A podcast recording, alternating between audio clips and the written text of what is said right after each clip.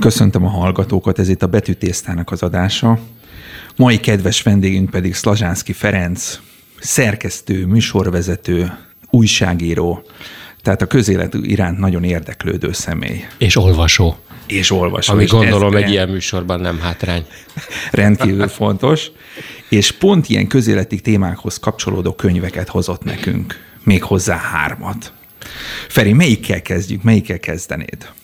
Hát itt van egy könyv, ami nagyon vitatott köreinkben is, de azért szerintem beszélhetünk róla, Tűz és Dű, Trump a Fehérházban, Michael Wolff könyve. Szóval ez egy nagyon vitatott könyv, és nem azért hoztam ezt el, mert hogy én egyetértek ennek a könyvnek a tartalmával. Egyrésztről innen kőbányáról nem volna bátorságom azt mondani, hogy mely részekkel értek egyet, mely részekkel nem, mert nincs annyi információm. Viszont abból a szempontból számomra, mint újságíró számára nagyon inspiratív ez a könyv, ahogy ez elkészült. Arra gondolok elsősorban, hogy a szerző Michael Wolff engedélyt kapott arra, hogy legalább fél évig bejárjon napi szinten a Fehérházba, szerintem volt ott neki egy irodája, és tehát ez egy teljesen legálisan készült könyv, nevesített forrásokkal, olyan emberek a források részben, akik adták a nevüket azokhoz a gondolatokhoz, információkhoz, amelyek a könyvben aztán megjelentek, részben név nélküli források, de lényeg az, hogy 200 emberrel beszélt ez az újságíró vagy író, mielőtt összeállt ez a könyv, hát számomra ez önmagában lenyűgöző, tehát ez mondjuk egy, meg is nézem, 400 oldalas könyv, és 200 forrás van. Tehát ha most matematikailag nézzük, akkor, akkor két oldalanként van egy forrás, tehát hogy nem egy fikció ez, hanem egy tény, tény könyv.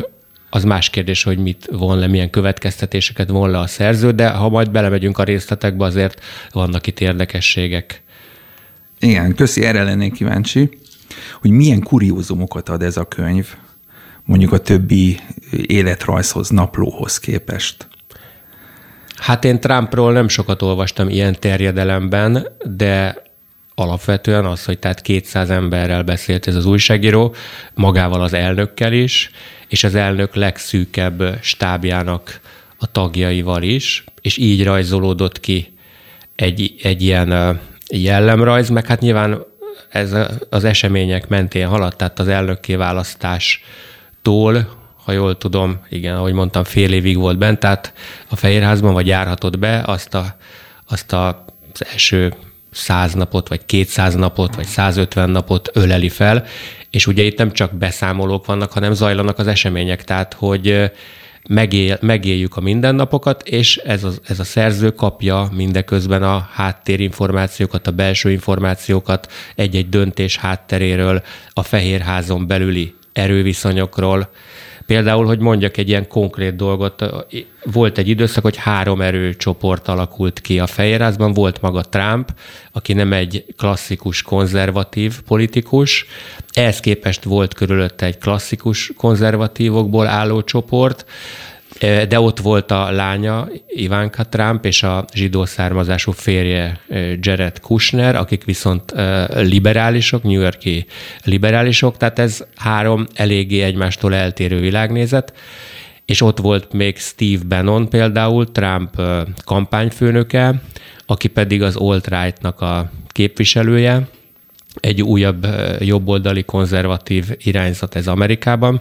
Szóval, hogy ezek az erőközpontok és ezek a személyek hogy ö, vívtak napi szinten egymással, megpróbálva kiszorítani egyiket a másik kárára, vagy a, a másikat a saját előnyére, a pozíciókból, a döntéshozatali mechanizmusokból ez is megjelenik a könyvben. Úgyhogy ez nekem nagyon izgalmas, akkor is, hogyha Trump sokkal jobb ember mondjuk, mint ami ebből a könyvből kiderül, de hogy hogy születnek döntések. Ez, ez rendkívül érdekes. De van bulváros része is, tehát amikor ö, leírja a szerző, hogy Trump, ha nem valakivel vacsorázott, aki az a valaki leginkább Steve Bannon volt, akkor sokszor kért két sajtburger menüt, befeküdt az ágyába, kapcsolgatta a tévécsatornákat, és közben sajtburger menüt vacsorázott, és hívogatta a barátait. Szóval ilyen bulváros is az egész, húsvér szereplőkről szól, és valódi nagyon-nagyon fontos történelmi események zajlanak mindeközben a könyvben, és látjuk, hogy a, az ember, aki dönt, az milyen alapon, hogy dönt. Érdekes, hogy ez a sajtburgerezés, ez erőkerül Obamánál is az utam a Fehérházba. Lehet úgy látszik, hogy nagy nyomás alatt az amerikai elnökök így reagálnak a, a dolgokra. Akkor hogy vívták meg? Tudsz valami érdekességet, valami kuriózumot mondani ez a három csoport? Hát végül is Steve Bannon, aki a, a, a győztes kampány főnök volt, ö, kiszorult a történetből. Úgy tűnik ebből a történetből... Kiszorították. Kiszorították, és, és, és leváltották, menesztették. Ö, talán egy hónap múlva a, a beiktatás, az elnöki beiktatás, vagy két hónap múlva, szóval gyors, gyorsan. De úgy tűnik, hogy ő volt az egyik legfontosabb forrás ebből a könyvből. Ez már egy ilyen szakmai csemege, hogyha figyelmesen olvassa az ember, akkor azért a végén kiderül, hogy, hogy a, a főbb szereplők közül ki az, aki rosszul jön ki egy könyvből, ki az, aki semlegesen, és ki az, aki tulajdonképpen jól. Ebből a könyvből Steve Bannon jön ki a legjobban, holott azért ő is kapja az ívet időnként, de ez egy klasszikus újságírói fogás, hogy akit föl akarunk emelni, sem úgy emeljük fel, hogy mindenki sötét, mindenki rossz, de itt van ez az ember lámlám, hanem nagyjából reálisan kell ábrázolni mindenkit, és a megfelelő pontokon egy-egy jól irányított mondattal lehet érzékeltetni, hogy mégis mi mondjuk a szerző, mit gondolunk arról, akit kiválasztottunk. Tehát ilyen szempontból is néztem ezt a könyvet, és Steve Bannon egyértelműen jó jön ki, és utána olvastam ezekről, erről a könyvről kritikákat hát, is. Pedig, pedig Steve Bannon héja, tehát abszolút héja. Igen. Úgyhogy egy ilyen demokrata beállítottság újságírónak elvileg ő, ő, ő lehúzhatta volna, de akkor a legtöbb információt val- tőle kapta? Úgy tűnik, meg ezt olvastam a kritikákban is, hogy Steve Bannon volt az a sokszor nem nevesített forrás, aki nagyon e, érdekes, exkluzív és, és nagyjából pontosnak e, minősíthető információkkal segítette az újságírót, tehát, hogyha ez így volt, akkor nem meglepő, hogy ő azért a végén jól jön ki a könyvből, valahogy úgy zárul, hogy Steve Bannon, akit végül is kirúgott, Trump vagy elbocsátott, nem tudom, ül egy eh, ház lépcsőjén, és gondolkodik, és előtte a jövő, és most még szebb lesz minden. Tehát, hogy ö, úgy működik nyilván itt Amerikában is a tényfeltáró újságírás, hogy a forrásokat egyrészt megőrzik, másrészt, ha kell, fel is emelik, tehát hogy jól jön ki a könyvből, hogy ő nagyon jól csinálta a dolgát, neki köszönheti az elnök egyébként a sikerét, úgyhogy ez is egy nagyon érdekes része a könyvnek, bár ez így nincs leírva, csak ez, ez kiolvasható belőle, de én az ilyeneket is szeretem. Igen, hogy érezted azt esetleg a könyvnek a prekoncepciójába, hogy ez a Trump időszak egy abszolút nem konvenciós időszak lesz, tehát ő annyira kilóg az amerikai elnökök stílusából, vezetési stílusából, politikai stílusából, hogy egy újságíró törekedik arra, hogy ezt megörökítse. Igen, valahogy így is kezdi a szerző, hogy ő már a kampányban felfigyelt Donald Trumpra. Egyébként ismerte korábbról, 2016-ban találkoztak Trump valamelyik ingatlanán, vagy a birtokán, ott volt vendégként ez az újságíró is. Tehát, hogy már a kampány során felfigyelt rá, hogy, hogy ez nem egy átlagos karakter, és elkezdte érdekelni Trump az újságírót vagy a szerzőt, és így elkezdte gyűjteni az anyagokat. Tehát egyértelmű, mondja is az elején, hogy azért írja ezt a könyvet, mert ilyen elnök szerintem még nem volt az Egyesült Államokban. Feri, tudnál olvasni olyan idézetet, ami nagyon megragadott téged, vagy amit a hallgatók figyelmére érdemesnek találsz? Hát uh, itt most kinyílt a könyv, igazából nem jelölgettem be ilyen, ilyen uh, idézeteket. De Vagy mondjuk, egyáltalán egy, egy vonulatot, gondolati vonulatot. Hát itt van például a feleségével kapcsolatban két bekezdés. Trump megrög, megrögzött nőcsábász volt, és a kampány ideje alatt talán a világ leghírhettebb zaklatójává vált. Bár soha senki nem mondaná, hogy Trump diszkrét és érzékeny, ha nőkről van szó, számtalan receptje van arra, hogy lehet egy nővel kijönni. Például szerinte minél nagyobb a korkülönbség egy férfi és egy nő között, a nő annál kevésbé veszi sértésnek, ha a férfi megcsalja. Melániával mégsem csupán névházasságban él, Trump távollétében gyakran beszélt a feleségéről, csodálta Melanie külsejét, ezzel gyakran zavarba is hozta mások előtt. A feleségem mesélte büszkén minden irónia nélkül trófea, és bár az életét nem igazán osztotta meg vele, annak a hasznát boldogan. Boldog feleség, boldog élet, mondta a gazdagok egy népszerű közhelyét visszhangozva. Ez, hát ez, ez elég pikáns, ugye, és nem tudjuk, hogy ez most dicséret, vagy, vagy inkább negatívum. Hát azt kiderül vonat... belőle, hogy szereti a feleségét. Igen, és, trófeaként szereti. és, és hát nagyra tartja. Aztán, hogy a magánélete milyen, az tulajdonképpen hát a, az, az USA kormányzása szempontjából talán másodlagos. De ami még érdekes ebben a könyvben, ezt nem De tudtam. várjál, várjál, várjál, Feri, nem lehet, hogy pont ezért tette be az újságíró az ilyen kérdéseit? Tehát ugye a kérdésekkel is nagyon jól lehet irányítani bizonyos vonalakat, és arra terelni, amerre én akarom. Tehát most, hogy így kipellengérezi Donald Trumpnak a magánéletét, a, vagy, vagy házasságát, rófeaként a feleségét, az szerinted nem tendenciózus ebben a könyvben?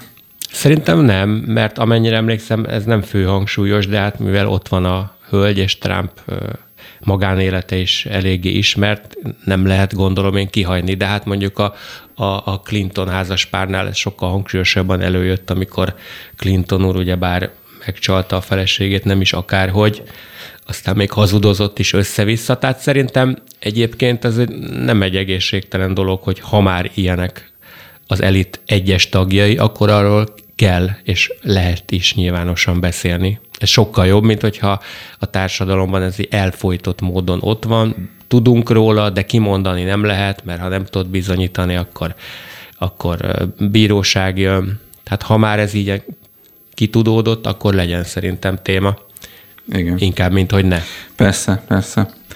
Hogyan küzdöttek egymással akkor a, az Már mint csoportok?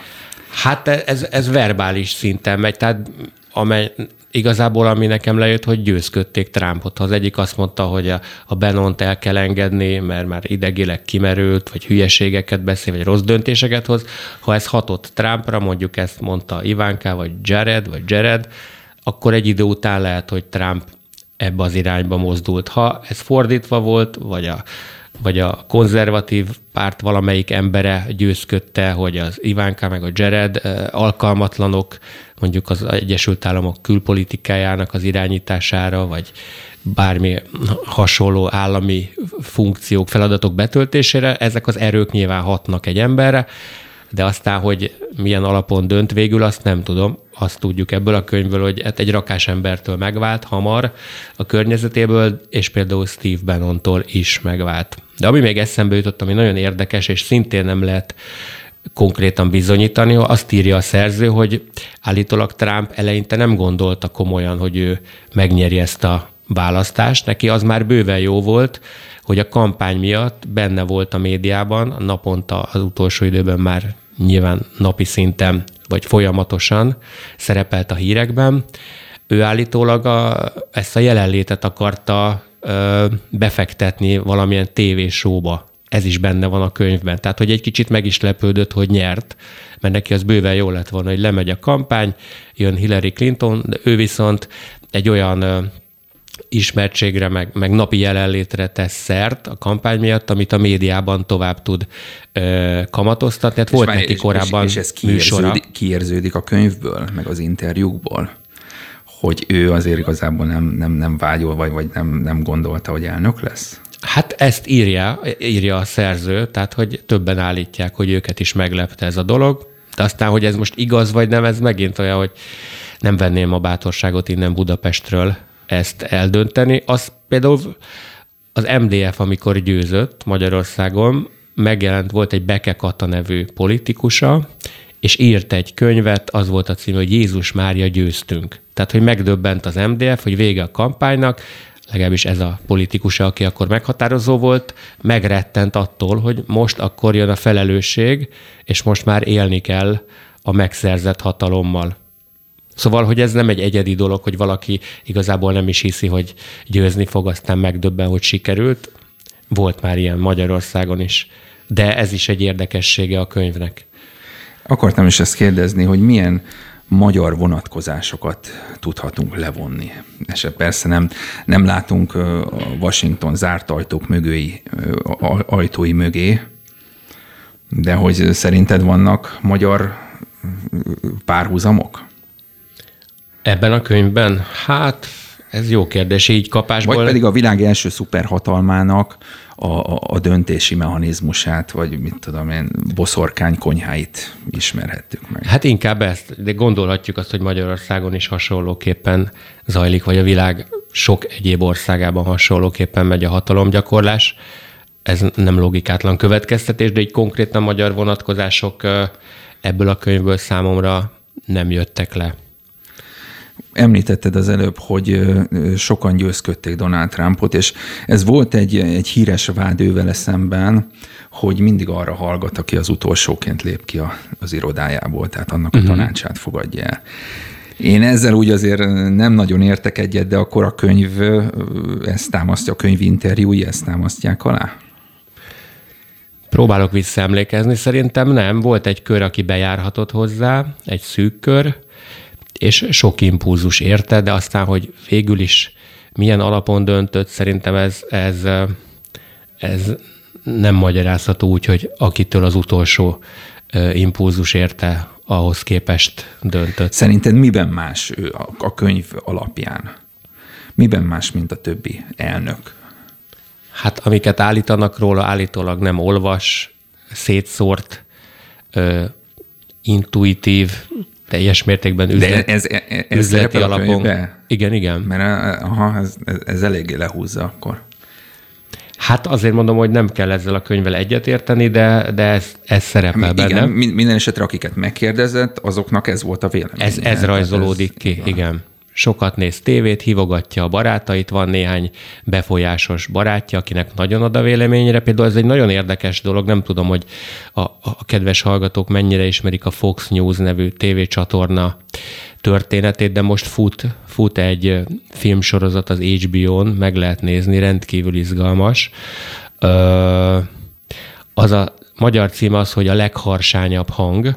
Ez a Fox News, ez egy vállaltan konzervatív, ö, csatorna. 1996-ban hozta létre a Murdoch család, ez egy milliárdos amerikai család, él még a mai napig a feje, Rupert Murdoch, és ö, ö, egy bizonyos Roger Ailes lett ott a vezérigazgató, vagy a nagyfőnök, ő az, aki szakmailag a, a legjobb volt, őt elhívták egy másik csatornától, és felépítette a Fox News-t, és ez a legnézettebb amerikai csatorna, és aztán ez a egyébként másfél milliárd dollár profitot termel a tulajdonosoknak évente, ezt most olvastam, és az a lényeg, hogy nagyon jó szakember ez a Roger Ailes, ugye felfuttatott a semmiből egy csatornát piacvezető csatornává, aztán kiderült róla visszamenőlegesen is, hogy szexuális zaklató, és 2016-ban elbocsátották,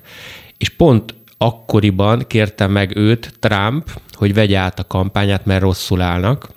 De ez a Roger Ailes nem vállalta el a kampány átvételét, ekkor jött a már az előbb említett Steve Bannon, és végül ő befuttatta Trumpot elnökként, de Roger ailes abszolút jó kapcsolatban maradt Trump folyamatosan, és ö, ö, ezt azért mondtam el, mert hogy Nekem nagyon érdekes volt, hogy pont most néztem meg ezt a sorozatot, amiben vannak utalások arra, hogy ő Trumpal is kommunikál, és ugye itt a könyv meg éppen úgy kezdődik, hogy, hogy Roger Ailes találkozik Steve Bannonnal egy vacsorán, miután Trump már elnök, és elgondolkodik Roger Ailes, hogy hát tulajdonképpen ő is lehetett volna a sikeres kampányfőnök, de négy hónappal, öttel korábban erre nemet mondott, és most itt van Steve Bannon, aki egy kis helyi lapnak volt a szerkesztője, a Breitbartnak, és ő megcsinálta a nagy sót, a nagy dolgot, befuttatta, mint kampányfőnök Trumpot, és megszerezték az elnökséget. Így indul a könyv. Tehát nekem azért barom izgalmas ez, mert hogy pont láttam a filmet, láttam az embert, és itt is megjelenik, ott is, és ezek így teljesen összetartó történetek húsvér valóságról. Nagyon szépen köszönjük, akkor tényleg érdemes így különböző médiumokból szedni az információ. A film kötődik a könyvhöz, újsághoz. A hírekhez a hírekhez. Tehát, hogy ez nem egy fikció. Biztos vannak benne torzítások, biztos vannak benne ö, célzott, ö, irányított ö, részek, fejezetek, mondatok, de hogy a, a történet a valóságról szól, az egész biztos. Köszi. Mi a második, amit ajánlanál, amit hoztál? Na, hát a következő, ami hasonlóképpen izgalmas, az Gary Kasparov, aki a világ egyik legnagyobb sakkozó zsenie, ő ugye bár Oroszországban... Nyugatról átmegyünk keletre. Oroszországban él Demokráciából sokáig. a diktatúrába? Hát azt nem mondom, hogy diktatúra van Oroszországban, mert vannak választások, meg mindenki azt mond, amit szabad. Ez most rossz vicc volt, tehát szabad országban szabad újságíró azt ír, amit szabad. Tehát ennél azért jobb a helyzet, de szerintem közel nem olyan nyitott ország, mint az előbb tárgyalt Egyesült Államok. Lényeg az, hogy Gary Kasparov kezdetben nagyon támogatta Putyin elnököt, aki ugyebár Jelcin döntése alapján lett Oroszországnak először a miniszterelnöke, majd az elnöke. Tehát azt mondta Kasparov, aki egy világhírű sakkozó, hogy jó lesz ez Oroszországnak, aztán eltelt 11-2 év, és megírta ezt a könyvet, a Közelít a Tél című könyvet. Egyébként ezt olyan 2014 körül írta, mert én egy 2015-ös cikkben ö, írtam erről a hetekben egy ajánlót, Számomra ez megint csak azért hiteles, meg érdekes, mert nem egy külső elemző, nem egy másik ország polgára, hanem egy olyan ember írta, aki ott él, aki nem csak sak zseni, világbajnok, hanem eleve érdeklődött mindig is a közélet iránt, figyelte a közéletet, látja az összefüggéseket, és ha ő ír egy könyvet, akkor, akkor az olyan, mint ha itt mondjuk ír egy, egy kimagasló Ma, képességű Magyarázza ember. ő ezt a pálfordulását egyébként? Tehát, hogy Putyin támogatásából hogy lett?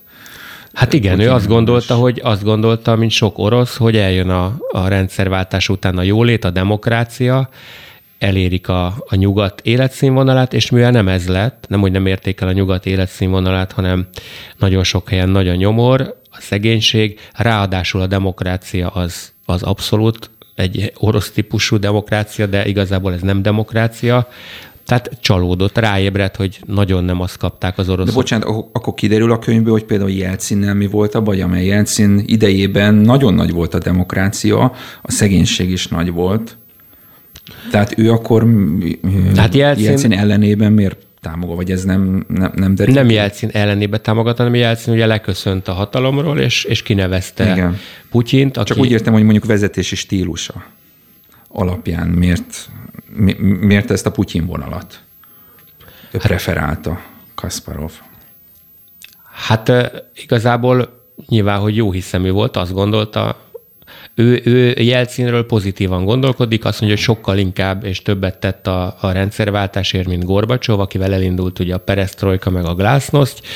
Gorbacsovnál lehet, hogy az, eredeti terve nem lett volna rendszerváltás, hanem valahogy a kommunista hatalom nem tudom én, kicsit felpuhítása, de azért alapvetően a megőrzése, továbbvitele. Jelcin ehhez képest elhozta a változást, és Kasparov úgy gondolt, hogy ha Jelcin kijelöli Putyint először miniszterelnöknek, majd később elnöknek, akkor ez egy jó döntés, tehát hogy ő, ő Puty, Jelcin irányába tisztelettel volt, és, és bizalommal volt Putyin irányában, mint Jelcin által kinevezett utódban, és amikor elkezdődött Putyin kormányzása, elnöklése, akkor elkezdődtek azok az intézkedések, amivel Kasparov már nagyon nem tudott egyetérteni. Tehát például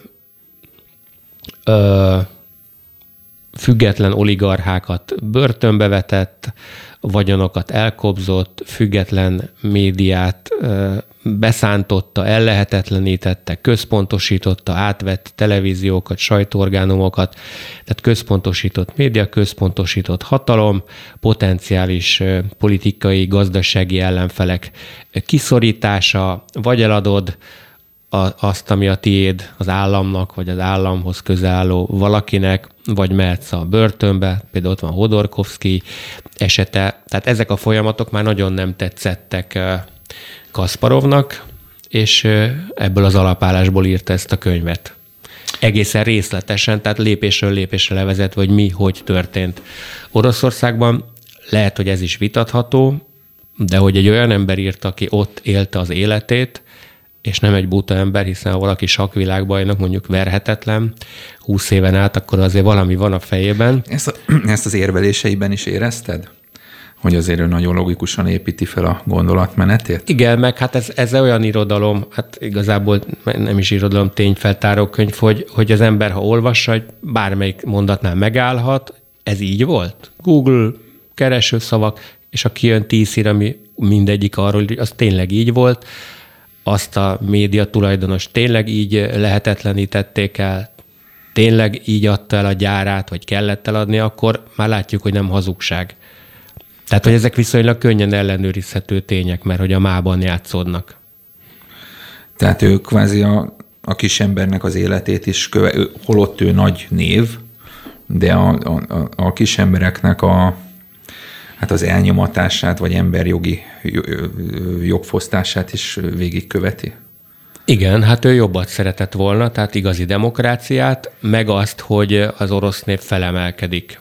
De azt mondja, hogy olyan az orosz néplélek, hogy, hogy nagyon büszke, szereti, hogyha erős a hazája, szereti, hogyha az erős hazájának erős vezetője van, hogyha a hazája a világban is tényező, és ennek a képnek megfelelt Putyin hosszú ideig.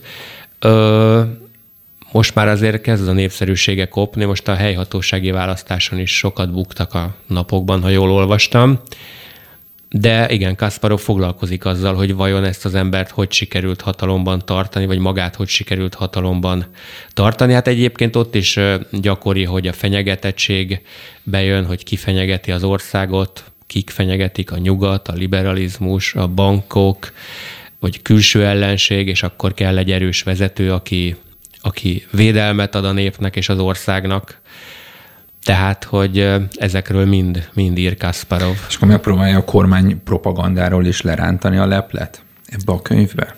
Persze, hát ugye megírja, hogy hogy központosították a médiát, hogy a, a független csatornákat fölvásárolták, vagy börtönbe küldték a tulajdonost, vagy a kettő együtt, és hogy, és hogy a kormány propaganda jön ki a legtöbb csatornán. Ő most hol képviseli ezt Azt a mozgalmat, ezt az Hát ő már az, elköltözött az Egyesült Államokba, tehát ott hagyta Oroszországot. Aha. Mármint Kasparov. És itt, ha akkor már idézek, az előbb kértet, hogy idézzek, mielőtt 2013-ban az Egyesült Államokba költözött, folyamatosan járta Oroszországot, tehát nem afféle íróasztal elemző, ahol engedték előadásokat tartott, Felkereste például a Beszláni túsz tragédia áldozatainak rokonait, az orosz hatóságok és ilyen módon az állam nem becsülik sokra, nem becsüli sokra a világ egyik legnagyobb sakjátékosát, és úgy tűnik attól sem tart, hogy árthat neki, már mint a hatalomnak a Kasparóval szembeni bánásmód 2012. augusztusában Kasparov egy utcai megmozduláson tiltakozott a Pussy Riot nevű kormánykritikus zenekar elítélése miatt. A rendőrök letartóztatták, megverték, majd azzal vádolták meg, hogy ő támadt az igazoltató rendőrökre, végül felmentették.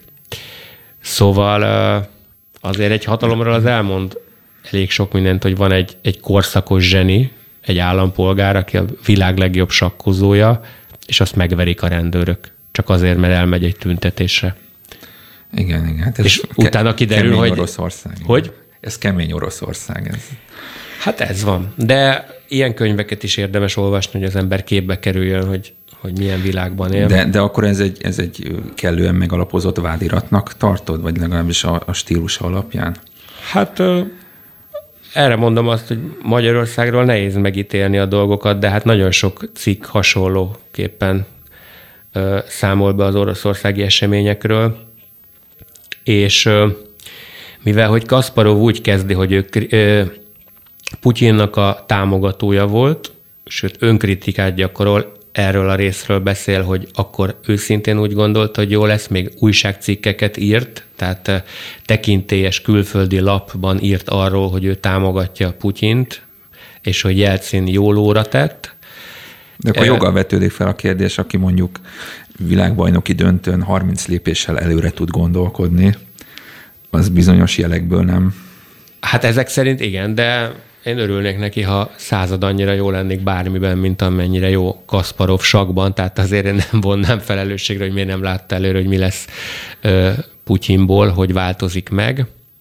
Lényeg az, hogy tehát ő elismeri, hogy a híve hát, volt. Csak mondtad, hogy korszakos zseni. A sakban. Akkor, a sakban, igen. Hát most gondold, mit tudom, itt van, kik nyertek most Magyarországon, mondjuk most a kajakosok nagyon jól szerepeltek az elmúlt időben, Szegeden nyertek, vagy hat világbajnokért, hogy az egyik ilyet, aki azért minden tiszteletem ellenére egyikük sem mérhető jelenleg még Kasparovhoz. De egy, egy ilyen ember elmegy most egy tüntetés, és ott a rendőrök megverik, majd utána megvádolják, hogy ő támadta a rendőrökre, majd kiderül, hogy ez mind hazugság, őt csak simán megverték a rendőrök. Tehát Magyarországon ez elképzelhetetlen, ez hála Istennek. Igen. Na de milyen abszurd, hogy ott nem egy idézőjelbe vett friss kajak világbajnok, hanem egy olyan sakzseni, ellen lép fel így a hatóság, aki, akit világszerte elismernek. Ez, teljesen, ez tényleg védhetetlen, ebben teljesen igazad van, de az, hogy, az, hogy ő kezdetben propaganda cikkeket írt Putyin mellett. Nem, és az nem propaganda volt, hanem ő leírta a véleményét, hogy ő szerinte jó lesz Putyinnal Oroszországnak. De utána beismert, hogy ahogy zajlottak az események, uh-huh. egyre inkább rádöbbent, hogy nem, neki ez már nem tetszik, és egy idő után ez már olyan szintre ért, hogy elkezdett aktivistaként elkezdett ez ellen tenni. Van-e még idézeted a könyvből? A könyvből? Hát itt van, igen. Putyin ugyan nem kommunista, egy dolog azonban bizonyos, ízig-vérig szovjet diktátor. Putyin nem tartja valami sokra Oroszország népét, különösen a fiatal és iskolázott egyéneket. Ő és a huntája olajállammá változtatták az országot, már pedig ahhoz, hogy természeti kincseket exportáljanak, nincs szükség vállalkozásokra és programozókra, hogy az írókról és professzorokról ne is beszéljünk. Most ez az idézet ugrott itt be a hetek cikkből. Mondjuk ez, ez, ez nagyon kemény azért ez egy elég kemény álláspont. Én a kicsit hangulatok, vagy érzelmileg elfogultnak is uh-huh. tekinteném. Hát ez szíve joga mindenkinek. De bocsánat, a könyv címe még nem hangzott el. De a közeleg a tél. Ja, közeleg a tél. Tényleg. Közelít a tél, bocsánat, mindjárt megnézem, közeleg. hogy... Ezt a trónok harcából vette esetleg? Az a helyzet, hogy közeleg a tél. A trónok harcáról nekem nulla pont nulla információmban, fogalmam nincs, hogy mi az. Tehát innen nem től fogva nem tudom, hogy Kasparov... De egy jó sakkozó az szélről azért be tud húzni olyan. Ja, ja, ja. Lényeg, hogy ez a címe, tehát hogy nem, nem látja túl derűsen az ország a helyzetét. Nagyon köszönjük. A harmadik, az nagyon-nagyon érdekes. Mondanál róla egy pár szót. Igen, oda lapozok. A harmadik az egy, egy korábbi budapesti amerikai nagykövetnek a beszámolója, a nagykövet asszony, Eleni Cakopulos Kunalakis, így hívják a hölgyet, aki 2010 és 2013 között volt az Egyesült Államok budapesti nagykövete, és ő írt egy könyvet rólunk magyarokról, meg az ő nagyköveti tevékenységéről, és nekem ez is érdekes volt, megint előre bocsátva, hogy nem biztos, hogy ez elfogulatlan, nem biztos, hogy mindenben igaza van, de abból a szempontból mindenképp érdekes, hogy miközben itt zajlanak a napi belpolitikai csatározások, és egy újságírót, mint én, ez nagyon érdekel. Vajon hogy látja mindezt egy külső szemlélő, aki mindemellett sokszor jóval több belső információval rendelkezik, mint akár egy benfentes hazai újságíró, és véletlenül elfogulatlan, véletlenül vannak ö, geopolitikai érdekek, amelyeket képvisel, tehát ha van is elfogultsága, az aláveti a küldő ország ö, politikai, geopolitikai érdekeinek. Szóval, hogy egy ilyen ember hogy látja a magyarokat, ezért én ezt is elolvastam. Én sok mindent elolvasok, aztán van, de amit, van, amit elfogadok, van, amit meg nem. De azért ne szerénykedj, hát te itt azért több évtizede nagyon szorosan követed itt a, itt a magyar közéleti eseményeket. Ez a könyv és a Kolonakis asszony miben téved, miben látja jól szerinted a magyar viszonyokat? Hát már nehéz visszaemlékezni, hogy hogy volt itt 2010-13 között, ez még ugye a menekült válság előtti időszak, itt ez még nem volt tényező, itt még az úgynevezett fülkeforradalom volt napirenden, ugye a magyar miniszterelnök mondta, hogy a szavazó fülkékben zajlott forradalom, és ennek köszönhető a kétharmados parlamenti többség, és aztán ebből adódtak olyan ö, kormányzati lehetőségek, amik ritkán adódnak, tehát hogy alaptörvényt lehet módosítani gyakorlatilag bármikor, mert megvan a többség. Nagyjából ezt az időszakot ö, taglalja ez a könyv. És akkor hadd folytassuk, hogy mi, hogy látja a magyarokat Kolonákis asszony?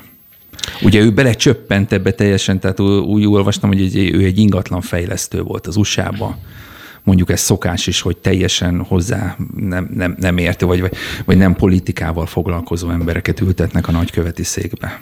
Hát igen, bár ő rendkívül tevékeny aktivista volt a demokrata pártban, tehát kampányok sorát szervezte, nagyon-nagyon belevetette magát a kampányokba, szerintem pénzzel is támogatta őket, tehát ilyen módon olyanokból szokott nagykövet kikerülni, akik ebben a körben mozognak, hogy többek között. Tehát támogatók, a kampányban nagyon aktívak, meg van ez affinitások, végzettségük.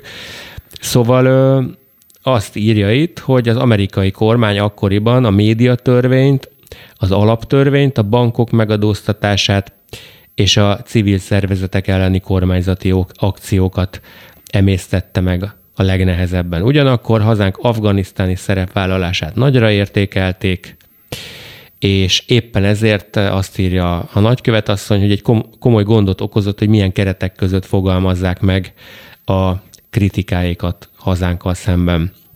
És akkor leírja ebben a könyvben, hogy mikor jött Hillary Clinton 2011-ben, zárójelben mondja, hogy Obama meghívása szóba sem jöhetett, nem voltak jók a magyar-amerikai kapcsolatok ilyen szinten. Szóval jött Hillary, Tomlan, a Tomlantos Intézet megalapítása kapcsán jött ide, de azt írja, hogy ezért Clinton nem jött volna el önmagában. Tehát ez is érdekes, hogy hogy zajlik a diplomácia, hogy mi az az esemény, mi az a, mi az a, mi az a igen, mi az az esemény, mi az a találkozó, ami már Hát meg a háttérben még zajlanak. Igen. Hogy egyáltalán egy ilyen, ami, vagy létrejön, vagy nem. Amire azt mondja egy, egy külügyminiszter, hogy jó, akkor ott megjelenik. Ö, szóval, hogy önmagában e- ez nem lett volna elég ez a tomlantos intézet, de sikerült megszervezni, hogy eljöjjön, mert hogy olyan találkozókat bonyolított a háttérben. Magyarokat hogy látja ez a volt nagykövet asszony?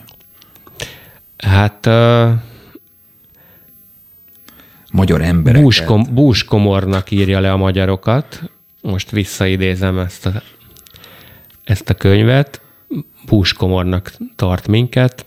Hogy miért? Hát nyilván olyan körökben mozgott. Ez, ez jön ki. És visszatérve tehát a, a Clinton látogatásra, egy nagyon nagy diplomáciai hadművelet volt, azt írja Kunalakis, rávenni Clintont, aki ugye külügyminiszter volt, hogy ne a parlamentben, mert ott is beszédet mondott, ne a parlamentben fogalmazza meg a magyar kormányjal szembeni amerikai kritikákat, hanem egy későbbi időpontban egy sajtótájékoztatón. Úgy látszik, hogy ez sem mindegy a diplomáciában, hogy egy külügyminiszter vagy egy külföldi politikus hol fogalmaz meg kritikát a törvény házában, vagy pedig idézőjelben csak egy sajtótájékoztatón, bár ha jól tudom, ott is jelen volt a magyar miniszterelnök. Lényeg az, hogy meg kellett győzni Hillary Clinton-t, és azzal győzték meg, hogy a magyarok azt várják, hogy itt a Tomlantos intézet avatásán ő majd felemeli a magyarokat, akik nagyon szeretik és elismerik Tom Lantost, a magyar származású amerikai politikus, tehát hogy ne sértse meg őket, és ebbe belement az amerikai külügyminiszter. Igen, igen, mondjuk azt mi is érezzük, hogy hol mond el egy beszédet, egy ilyen potentát, az tényleg abszolút nem mindegy. Milyen manővereket látsz még a könyvben, ilyen diplomáciai manővereket, amik érdekesek lehetnének a hallgatóknak? Hát főleg ez a, a, a Clinton látogatás volt a legnagyobb hát ez volt a legnagyobb falat, ez volt. Az Aha. ő életében. Egyébként hát azt írja, hogy az Egyesült Államok mindig óvakodott attól, hogy túl sok hatalom összpontosuljon egy kézben.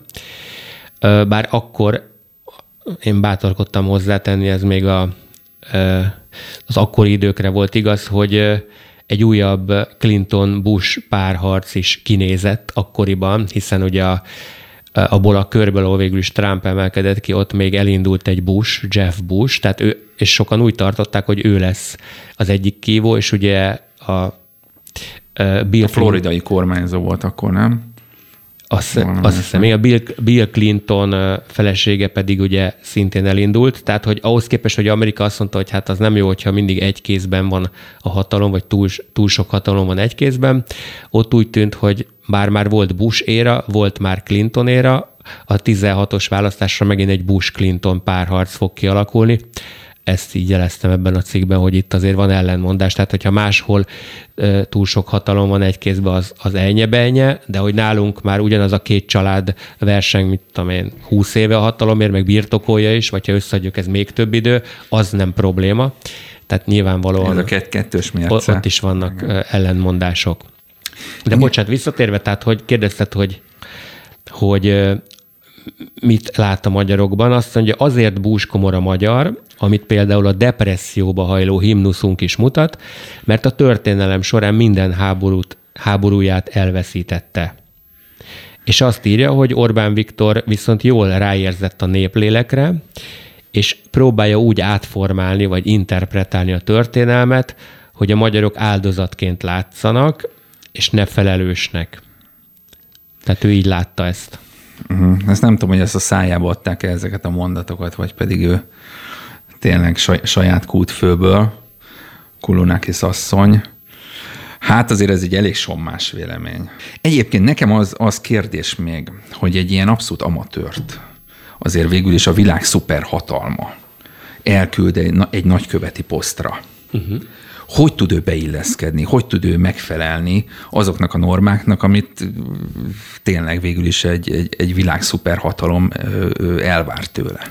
Hát gondolom, hogy kötött pályán mozognak a nagykövetek, tehát a külügyminisztériummal folyamatosan egyeztetnek, ők nem hoznak döntést, ők képviselik a küldő állam érdekeit, folyamatosan beszámolnak arról, hogy mit intéztek, meg nem csak, hogy mit intéztek, hanem hogy mik a az adott ország hírei, mik a háttérinformációk, hogy ezeket lehessen értelmezni, és gondolom várják az utasítást. Hát azért ezek kultúremberek, be tudnak illeszkedni, kapnak egy házat, egy rezidenciát, vagy ott vannak a nagykövetségen, ezt most pontosan nem tudom. De akkor lehet, hogy a könyv azért emeli ki ezt a Clinton látogatást, és hogy meg tudták őt győzni, hogy azért mutassa, hogy egy nagykövetnek is van valami szabad útja, szabad döntési lehetősége. Persze, hát igen, gondolom, hogy egy ilyen országban, ami a, a szabad versenyen alapul, azért, azért ilyen elfekvő pozíciók nincsenek, amit az állam finanszíroz, tehát hogy, vagy fizet, gondolom teljesítményt várnak el. Tehát szerintem nyilván mindenki hajt, és próbál eredményt elérni, és nála ez egy eredmény, hogy ide tudja hívni a külügyminisztert, ráadásul még meg tudja győzni, hogy milyen módon kommunikáljon. Tulajdonképpen, ha én kormány lennék, én is azt várnám az általam kiküldött nagykövettől, hogy tudjon jóval többet az, arról az országról, ahol, ahová őt kiküldtük, mint én, aki a, aki a munkáltatója vagyok, és lapátoljon be minden információt, helyezze összefüggésrendszerbe, adjon tippeket, tanácsokat, aztán majd nyilván én még az ezer más helyről bejövő információk alapján meghozom a döntést, de azért nálam legyen sokkal jobban képbe, mint az adott hát azért küldjük ki, tehát nyilván, hogy dolgoznak ezek az emberek Igen. szépen. Ferenc, nagyon köszönjük, hogy itt voltál, ajánlottad ezeket a könyveket. Kedves hallgatóktól elbúcsúzunk, betűzdészt a legközelebb két hét múlva lesz. Viszont hallásra!